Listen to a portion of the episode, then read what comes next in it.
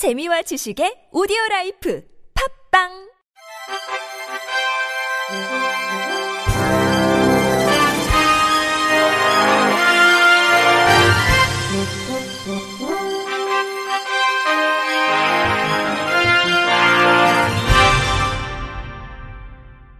청취자 여러분 안녕하십니까? 6월 8일 월요일 KBRC 뉴스입니다.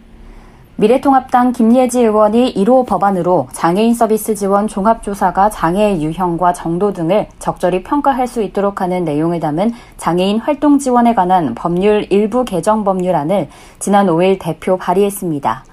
보건복지부 장관 또는 지방자치단체의 장애 활동 지원 급여 신청을 받은 경우 장애인 복지법에 따른 서비스 지원 종합조사를 실시하도록 하는 현행 법안에 대해 현행 서비스 지원 종합조사 문항에 시각장애 등 다양한 장애 유형별 특성이 반영돼 있지 않아 현장에서 문제가 제기돼 왔습니다. 이에 김 의원은 이러한 문제를 개선하고자 보건복지부 장관 또는 관할 특별자치시장, 특별자치도지사, 시장, 군수, 구청장이 서비스 지원 종합조사를 실시하는 경우 장애인의 장애 유형 정도 등을 적절히 평가할 수 있도록 했습니다. 또 활동 지원사의 교육 과정은 장애인의 성별 연령과 장애 유형 정도 등에 따라 활동 보조 급여를 적절히 제공하도록 편성해 장애인의 자립 생활을 적극적으로 지원하도록 했습니다. 김 의원은 현행 장애인 서비스 지원 종합조사는 다양한 장애 유형 및 정도를 적절히 반영하지 못해 사각지대에 놓인 장애인들이 많다며 이번 개정안을 통해 각기 다른 장애 유형 정도를 가진 장애인들이 필요와 요구에 맞는 서비스를 지원받을 수 있, 을 것으로 기대한다고 말했습니다. 기획재정부는 공공기관 장애인 고용 촉진 방안을 마련해 오늘 전체 공공기관에 통보했다고 밝혔습니다. 이 방안에 따르면 2년 연속으로 장애인 고용률이 법정 의무 고용 비율에 못 미치거나 가장 최근 연도의 장애인 고용률이 의무 고용 비율의 80% 미만인 기관은 한국장애인 고용공단의 장애인 고용 종합 컨설팅을 받아야 합니다. 중앙정부와 지방자치단체의 상시 근로자 50인 이상 공공기관이 적용받은 장애인 의무고용 비율은 2016년 3%에서 지난해 3.4%로 높아졌고 2024년까지 3.8%로 높아질 예정입니다. 장애인 고용종합 컨설팅은 그동안 이뤄지던 각종 기업 고용 지원 서비스를 하나로 합친 것으로 해당 기관의 장애인 고용 여건 등을 진단해 기관에 맞는 장애인 고용 방안을 제시하는 방식으로 진행되며 올해는 고용 실적이 저조한 93개 기관 중에 공기업과 준정부기관 13개와 대학병원, 과학기술 분야 연구기관 등 기타 공공기관 34개에 대해서만 우선 시행할 계획입니다.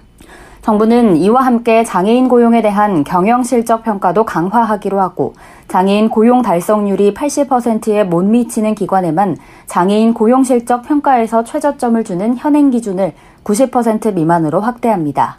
또 공공기관의 장애인 고용 노력도 경영 실적 평가에 새롭게 반영할 예정이며 공기업과 준정부 기관에 적용하고 있는 중증 장애인 초과 현황 제도를 기타 공공기관까지 확대할 계획입니다.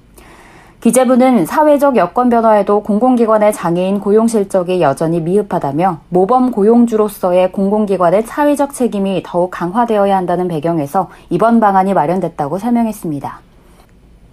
더불어민주당 권정선 경기도 의원이 시각장애인을 위한 체계적인 정책의 필요성을 강조했습니다. 경기도 의회에 따르면 권 의원은 최근 경기도 시각장애인 연합회를 방문해 관계자들을 만나 시각장애인 복지 향상을 위한 정담회를 진행했습니다. 이 자리에서는 시각장애인들의 일상생활을 지원함과 동시에 교류, 교육 등을 통해 자립을 지원하는 시각장애인 전용 주간보호센터 설립 필요성 및 도내 31개 시군 장애인 생활 이동 지원센터의 보유 차량이 평균 3대에 그치고 있고 일부 지역은 차량이 노후된 만큼 장애인들의 이동 지원을 위해 차량 증차와 차량 운영비 지원이 필요하다는 의견이 나왔습니다. 또 시각장애인의 정보 접근권 보장을 위해 점자 정보 단말기 구입비 지원을 확대하고 시각장애인들이 사회 구성원으로서 존중받으며 자립적으로 살아가기 위한 체계적인 복지 정책 추진이 필요하다는 주장이 제기됐습니다. 이에 권 의원은 도내 5만 3천여 명에 달하는 시각장애인의 복지 향상을 위해 의원으로서 힘을 보태겠다며 장애인 이동 지원을 위해 시군의 민간 택시를 활용하는 방안도 고민하겠고 의사소통과 정보 접근 등 일상생활의 많은 부분에서 어려움을 겪고 있는 시각장애인들을 위한 체계적이고 장기적인 정책 추진이 필요하다고 말했습니다. 이어 장애인들의 자유로운 이동과 일상생활을 위한 정보 접근은 기본적 인권이라며 의회에서도 적극적으로 지원해 나가겠다고 전했습니다. 이스라엘 OrCam Technologies가 제15회 보조공학기기 박람회에서 인공지능 기반 시각 보조기기 OrCam MyEye 2.0을 공개했습니다. MyEye 2.0은 인공지능 기술과 광학 문자 인식 기술로 시각장애인이 더 독립적인 일상생활을 할 수 있도록 지원하며 주요 기능은 글자 읽기, 얼굴 인식, 물체 및 바코드 인식, 지폐와 색상 인식 등으로 기기의 카메라가 촬영한 이미지를 분석해 음성으로 알려주는 방식입니다. 또 인터넷이나 휴대폰과 연결하지 않기 때문에 해킹 및 개인정보 유출 위험이 적으며 무게가 22.5g에 불과해 어떤 환경에도 탈부착할 수 있습니다. 현재 48개 나라에서 25개 언어를 지원하고 있으며 한국의 판매 제품은 한글과 영어를 인식하고 모든 메뉴 안내는 한국어로 이뤄집니다. 올캠의 한국 사업을 총괄하는 김수범 대표는 미국과 유럽 국가를 중심으로 마이아이 사용자가 빠르게 늘고 있다며 이들 대부분은 정부가 첨단 보조공학기기 구매를 적극적으로 지원하는 국가라고 말했습니다. 이어 국내에서도 인식 개선을 위해 올해부터 한국 홍보를 강화할 예정이라며 7월에는 한국장애인 고용공단의 보조공학기기 지원 사업에도 지원할 것이라고 밝혔습니다. 실로암 시각장애인 복지관은 2020년 하반기 자립생활기술훈련 기초과정 훈련생을 다음 달 10일까지 모집한다고 밝혔습니다.